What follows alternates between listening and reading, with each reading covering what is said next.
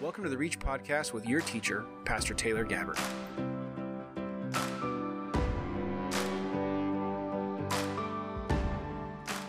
There was this king in the ancient world, and he commissioned a crown to be made for himself, right? So he's royalty, and he takes like 20 pounds of gold, and he commissions a goldsmith, and he says, hey, go make a crown out of all of this gold. Well, he gets the crown back, and he puts it on his head, and he can't seem to shake the feeling that he might have gotten cheated. He seems to think that even though the crown is 20 pounds, it may not be pure gold, the 20 pounds of gold that he gave to that goldsmith to go make it. He can't shake the feeling, so he finally gives this crown, this gold crown, to a mathematician that lives in his city by the name of Archimedes. So Archimedes is now the stressed one because the king has said, figure out what's in this, if it's pure gold or not. And he spends like 2 weeks just stressing. He's walking around just like, how am I supposed to figure out what's in this metal, if it's pure gold or not? Well, one day he finds his way to the public bathhouse, because that's how they did it in Greek culture. And he goes in, and he gets in a bath that is filled to the brim. And when he gets in, he sees the water come overflowing out of the bath and be displaced by him. And it hits him. And he runs out of the bathhouse, completely naked, down the street, screaming, Eureka! I have found it. Right? So what he did was that then he went back and he got the crown and he got 20 pounds of gold and he put each of them in a thing of water and he measured how much water was displaced. Because different metals have different volumes, even though they might have the same weight. He was able to determine that the goldsmith had in fact cheated the king. He had put metals in the crown that took up more volume for the same weight, and he had kept some of the gold for himself. See, all Archimedes needed was the right test. He had to find the test that exposed what was on the inside, that exposed what the crown was actually made of. See, we know that tests expose what's on the inside. We grow up in a culture that tests knowledge all the time. You go to school, and they teach you things in theory, and then they test you on it, because they want to see how much of that knowledge is on the inside now. Now, the funny thing for me is that sometimes you might have an open note test, which really just tests how good you are at taking notes, and sometimes you have an open book test, which tests how good you are at flipping pages, but, and quite often, we don't even think the tests that we take that aren't either of those things are actually that good at testing what's on the inside of us, right? Some of you don't take tests well. And you're the people screaming your entire academic career, this isn't how I learn, and this isn't how I show that I learned, right? And then there's always the debate between people who just want to take the test and the people who want to write the paper, right? And why is that? Because there's a right test that shows what's on the inside, what you actually retained. See, in the book of Genesis, God goes to Abraham, and it says he tested him. He said, I want you to take your son Isaac, I want you to take him up to the mountain I will show you, and I want you to sacrifice him to me.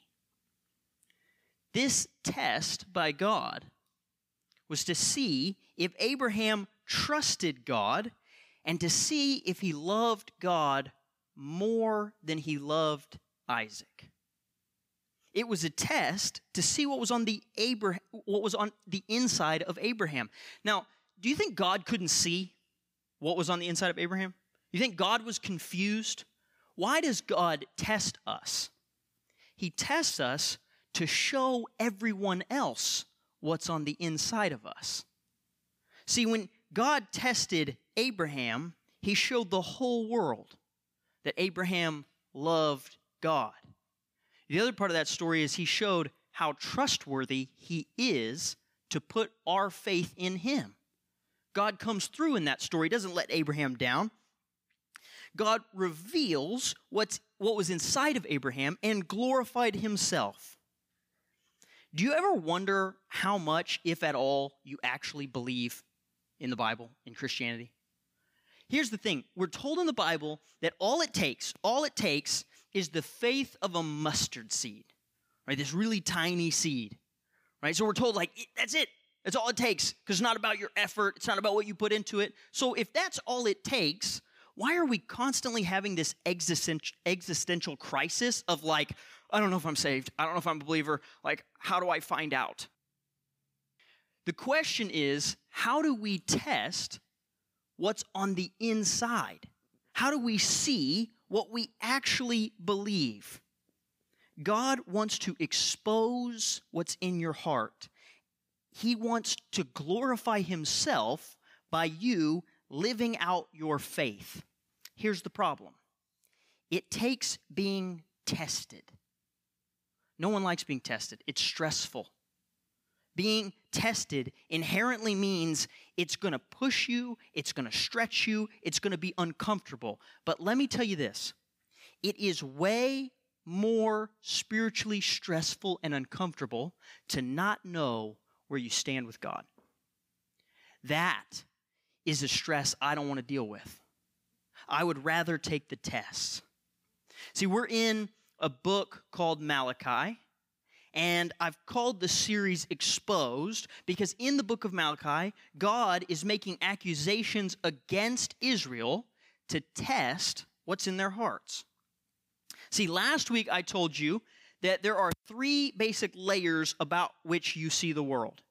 You believe in things about God theologically. You believe in things about people socially. And you believe in things about stuff, economic. Now, the biblical point of view is that what I believe about God shapes how I view people and determines how I use my stuff. The worldview of earth, of sinful humans, is that to get more stuff, I need to use more people and forget about God.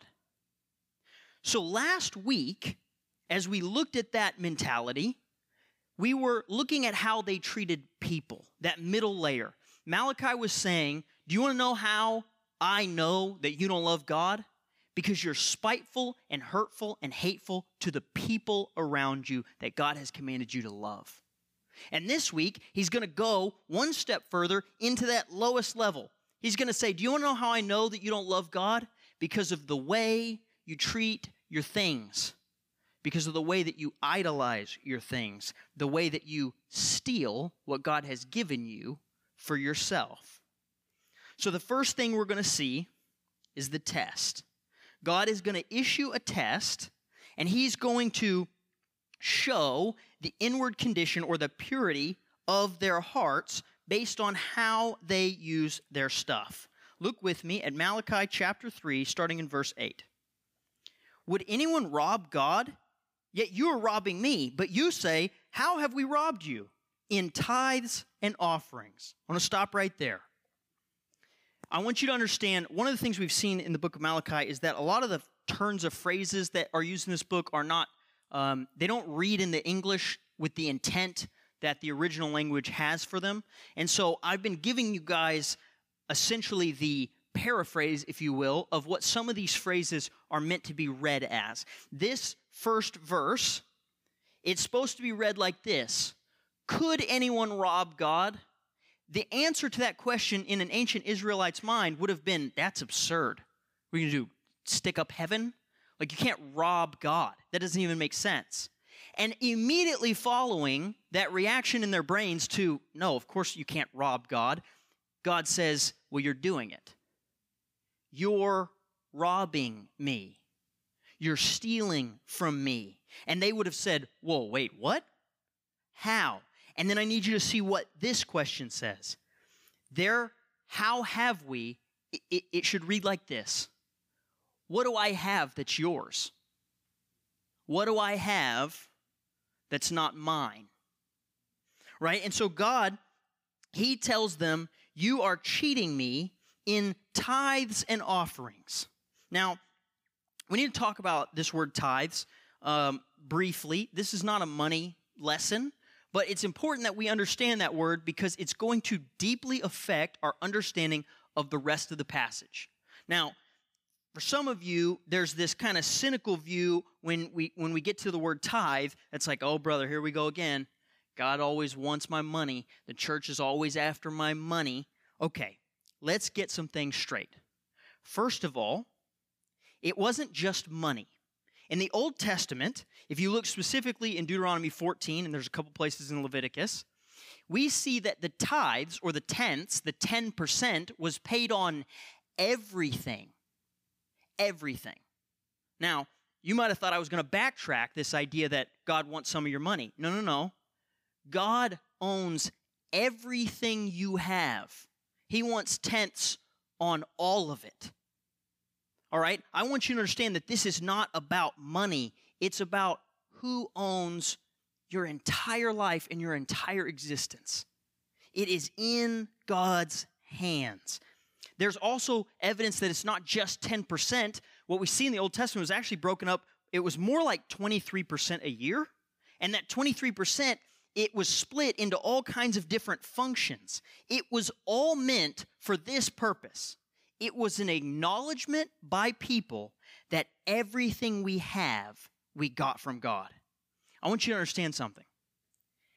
If everything in the created universe belongs to God, God doesn't need your money. You need His. You are the one being given things by God. He is not scrounging for the tenths that you have to offer so that He can get done what He needs to get done. That's not the way this works. Your tenths, your tithes, are acknowledging where everything you have comes from. So why do we tithe? There were several reasons to tithe. One was for the temple practice. I mean, if you come to church and you value the things that go on at church, we want you to contribute to that. On top of that, your heart will follow where your money goes. Where you spend the most of your money, that is the thing that you will care about. So if you are not putting any money into church, your heart will not be here. The other thing is that tithes, there were some tithes, did you know this? There were some tithes in the Old Testament that were consumed by the person tithing. They would actually throw a feast and a banquet with other Israelites and with the Levites, and they would share feast. It would be kind of like if you said, man, God has been so good to me, I'm taking all my best friends out for steak, and when they thank me, I'm going to say, don't thank me. Thank God, because He's the one that gave me what I have to be able to bless you with this steak dinner, right? So, but I want you to think about that for a second. The perception in your head is just, God, just take. And the reality is, there's evidence in the Bible that some of the tithes were meant for kind of like a party. God said, go treat your friends. Go eat a banquet and worship me because I'm the one that provided all that gave you everything you have here. We see that there was parts of the tithe that were designed just to help those in need. Listen, do you love people or do you love money? Let me ask you this. When was the last time you spent more on a friend's need than you do on yourself? When was the last time that you went without something you wanted because you needed to help someone else get something they needed? That's what the tithes were for. They were to teach us to save money for the purpose of loving others. We also see that part of the tithes were for you to do your own service to God. How many times do we get called to go on a mission trip and we go, it's going to be tricky because I have $0 in my bank account? What if instead, because you know that God wants to call you to share the gospel, to spread the gospel, you were always putting away a little bit of money so that the day God says, I want you to go on a mission trip, you said, oh, that's great because I've got the money I need for the ticket right here. No scrounging. You were faithful. You expected God to call you. Here's the reality. He will call you. Do you believe that? Are you going to act on it when he calls you? Or are you going to prepare for that now? And then the last reason is, it's good for you. You know what happens to people who hoard all their stuff and all of their money? They rot from the inside out. When you cling to tightly everything that you have in this life, it will eat you completely to the core. You will disintegrate. I want you to keep in mind, this is not just talking about money. This is talking about everything. Listen, I because of this is the age group I'm talking to all the time, I've had a lot of conversations with people in this room about quiet times, about when to have them. And there is this absolutely true thing where having your quiet time in the morning or not is not a sinful act, right? If you want to have your quiet time in the evening, I do not think that there is, I'm not going to find the verse like morning. It says, right, 6 a.m., quiet time. That's, no. Here's my point. Are you tithing on your time? Because here's the reality. I can't get anything done with my time. I can't use it appropriately. I can't use it productively. I can't do anything with my time if I think I'm the one in control of it. But when I wake up in the morning and I tithe on my time, and I go before God and I say, God, I need you to breathe today. I need you to accomplish anything. I see God's blessing on the rest of my time because I honored him with what he gave me right up front. Do you honor God? Do you tithe on your effort? Do you care more about your favorite television show than praying for someone in your own family who's in need? See, oftentimes, we have people in our lives that are in dire situations. And we come to church and we say, I got a prayer request. I need prayer for this person. And maybe that week, let's be generous. Maybe you spent 15 minutes every morning praying for that person. And you spent an hour on Instagram, and 2 hours that night binging your favorite Netflix show, and whatever else we fill our time with. What does that tell you about your time? What does that tell you about your effort? What does that tell you about what you care about? Now, I'm not telling you, lock yourself in a cave and become just a prayer monk, right? Like, I understand you have to do stuff, but where is your priority? What if even just before you sat down to try to just decompress and just watch a little bit of this show just to kind of let your heart rate calm down, but what if before that you went to the Lord in prayer and you offered up to him the people that you care most about in your life? Do you tithe on your love? Do you tithe on what you give to people around you?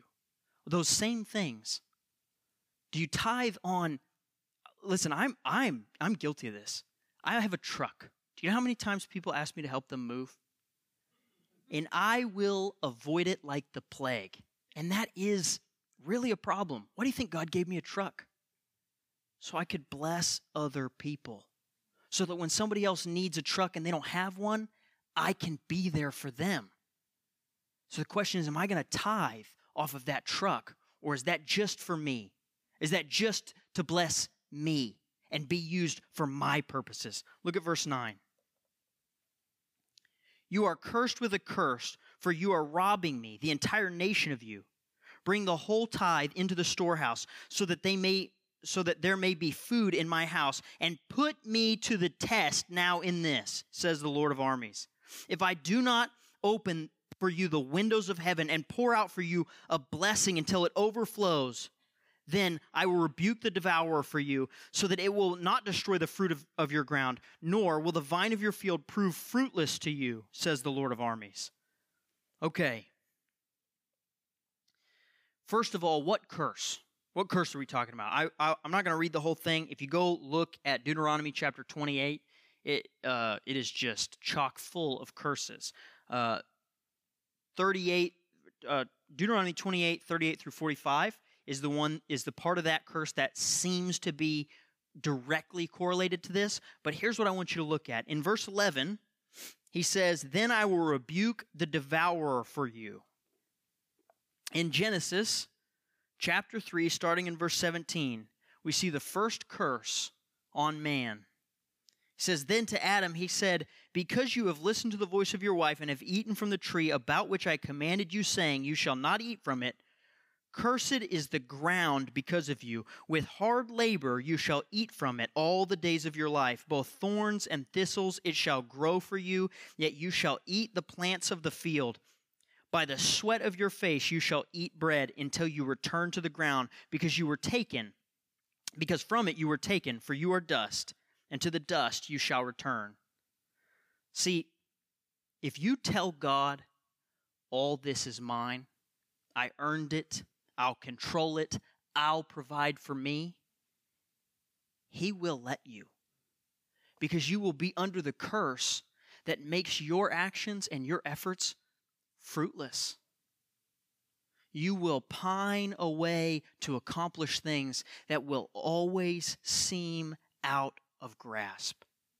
So you really have two outcomes there. You will either get everything you've ever wanted, and it will drain the joy of life from you, or you'll toil away and you'll never have anything to show for it at all. I want you to understand something about both those outcomes. They look different to us, but they are the exact same thing. People who have what we think is everything that they could have ever wanted, the rich and the famous. Why do you think the rich and the famous are the people doing the most drugs, committing suicide, ending up on TMZ? It's because their lives are miserable. They have toiled after everything they ever wanted. They've even gotten it, and they have nothing to show for it. It is only from the outside that that looks appealing, but it leaves you empty on the inside.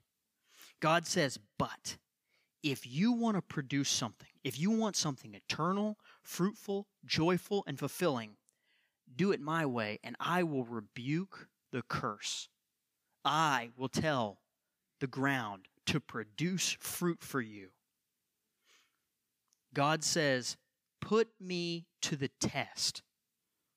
Whoa now. Put me to the test?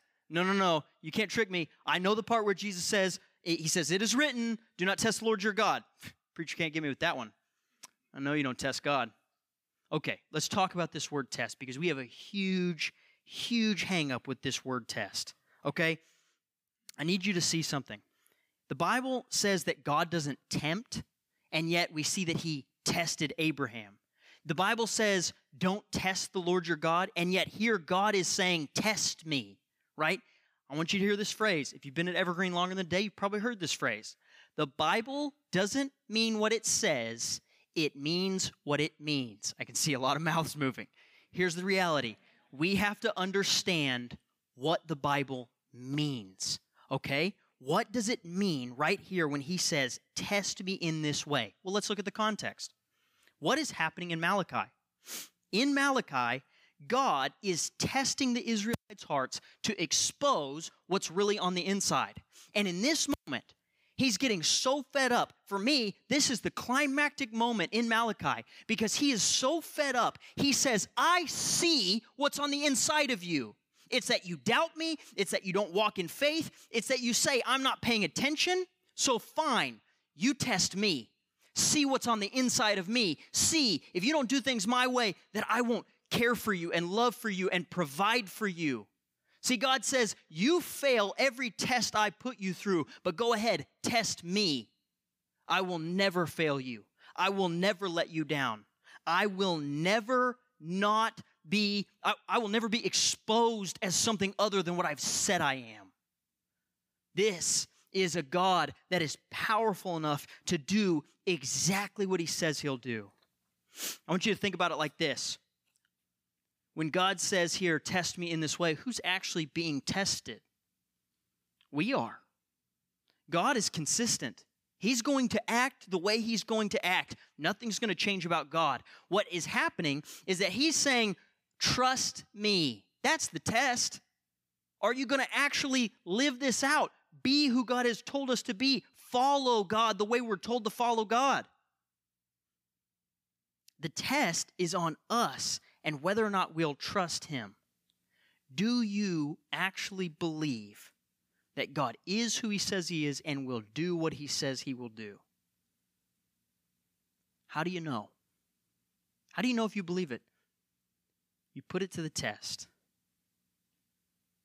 God says, see if I won't open the floodgates for you. See if I won't fill it up till it's overflowing. Now, I want to explain this too. See, here in Tulsa, we are in like the epicenter of the health and wealth gospel.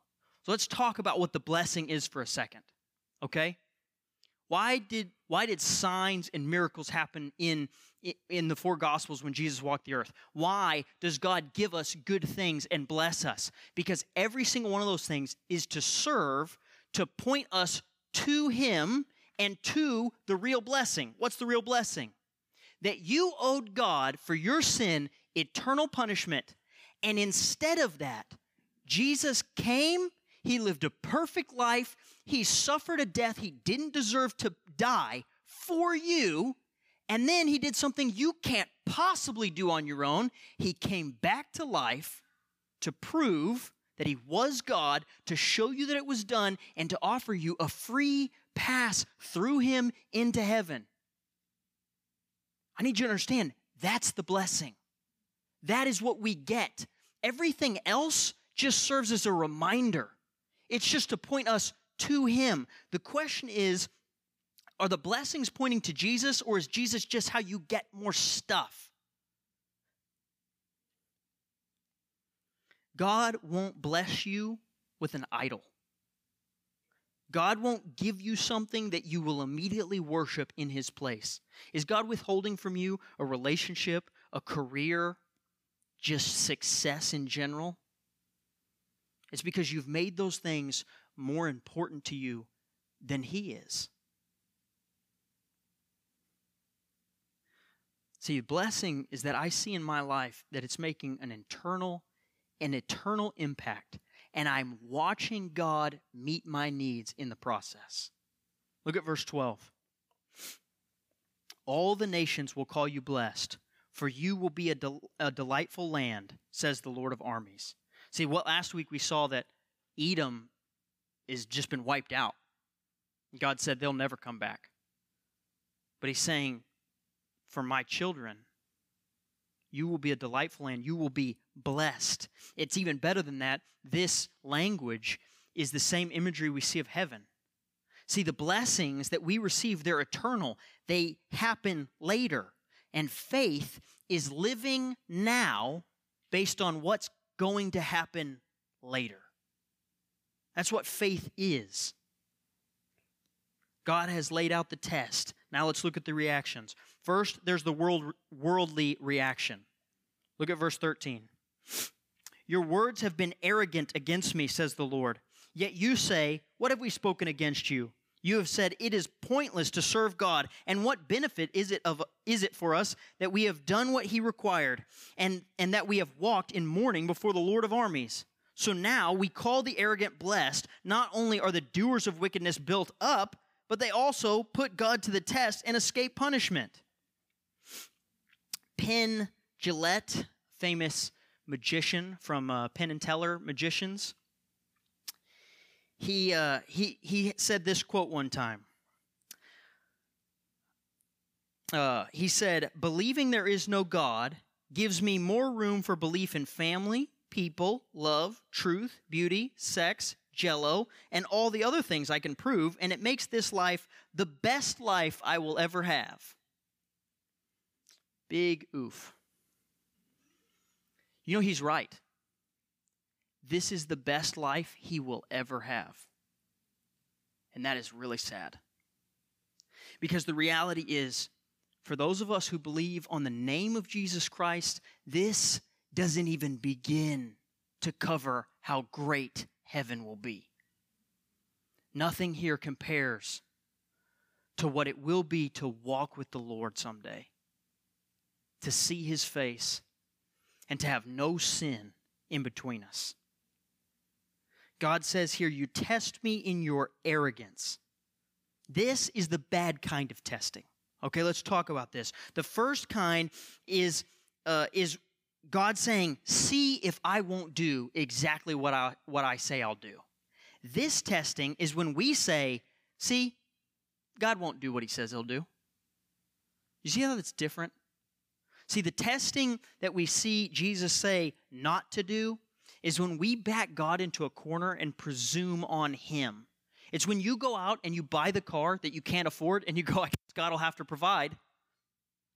That's not how it works. See, true faith is when you buy the car that God told you to buy and you watch Him provide for it. That's a very different place to be. The whole world tells us it's pointless to follow God. For what? For being in heaven later, floating on a cloud, plucking a harp, which, by the way, is not what heaven's going to be. Right? But they tell us, like, what's the point? Why are we following that? Listen, you know what I'm saying?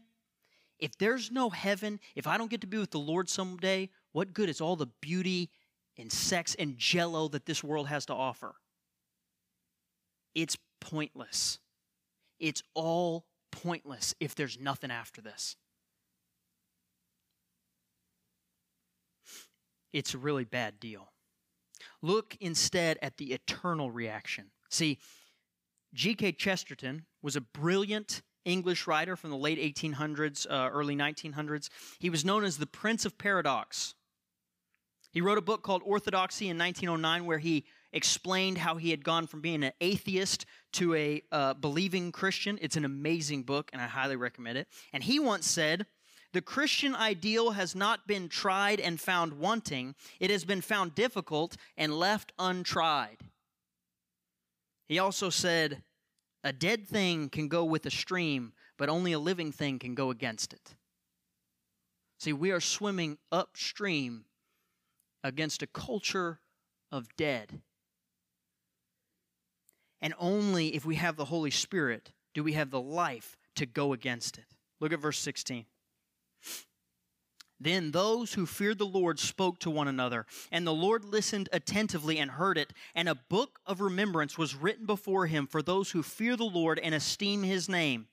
And they will be mine, says the Lord of armies, on the day that I prepare my own possession, and I will have compassion for them, just as a man has compassion for his own son who serves him.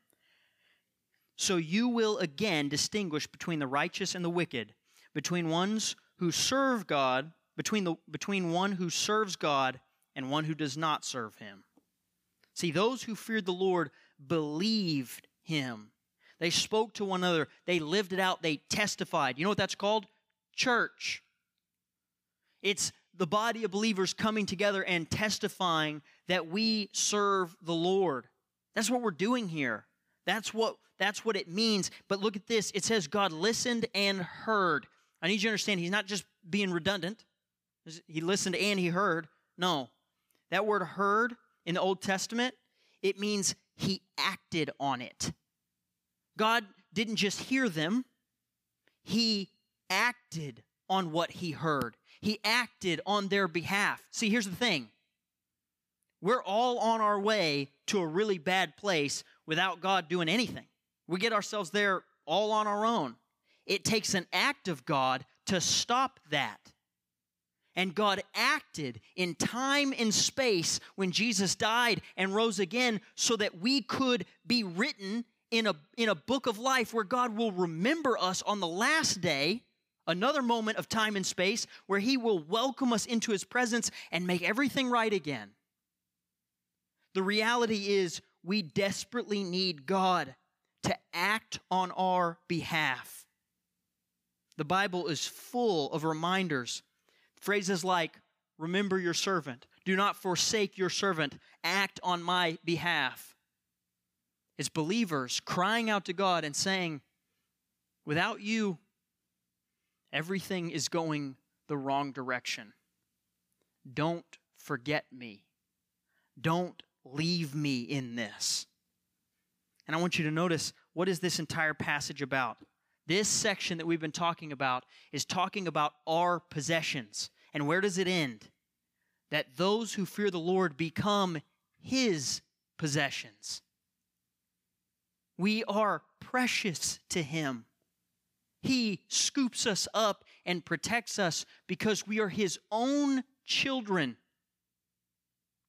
We live in a broken world, but we all know that the model is that parents will do anything to protect their kids. And God is the most perfect parent there could ever be. He acts to save them. See, when you give your tithes, when you orchestrate the stuff in your life to serve people instead of people getting you more stuff, it shifts your entire focus. You begin to acknowledge to God that you got everything from Him, and you are going to serve Him with everything you have.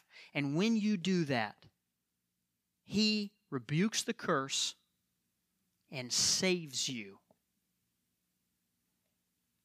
In return, you get God Himself. You guys have heard me say this, but there's not a Ferrari in the world that's better than being in the presence of an almighty, perfect God. What are you striving for? What are you trying to get to? In verse 18, we see the Old Testament version of this phrase. They will be known by their fruit. What is the fruit of your life? Is it eternal? Is it about the things that God is about? Are you doing anything daily, weekly, monthly that has an eternal impact? Or are you just pining away, toiling away against the dirt for things that are going to burn up someday and be worthless?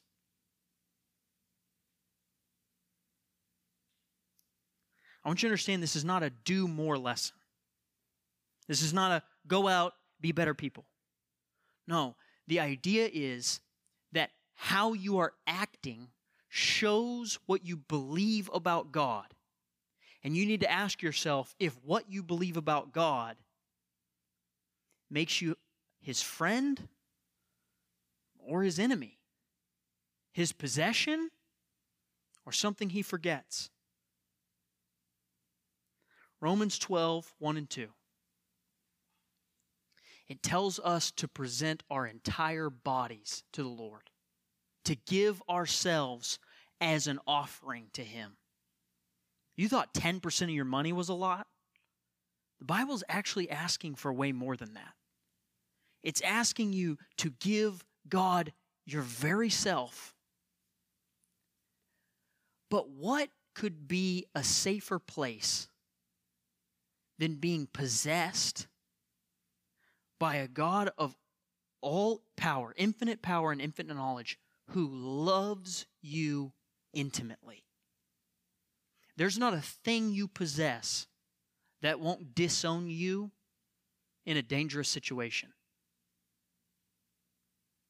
But the God of all the universe, He will never let you come to true harm. He will never let you face existing apart from Him. Nothing I own is going to save me. Nothing I own even cares about me. Maybe my dogs. They still have limited impact over my eternity. By limited, I mean none. The reality is, if you are not giving yourself with the way you treat your things to the God of all the universe, you're wasting your time. Examine your heart by the way you love people and the way you use stuff.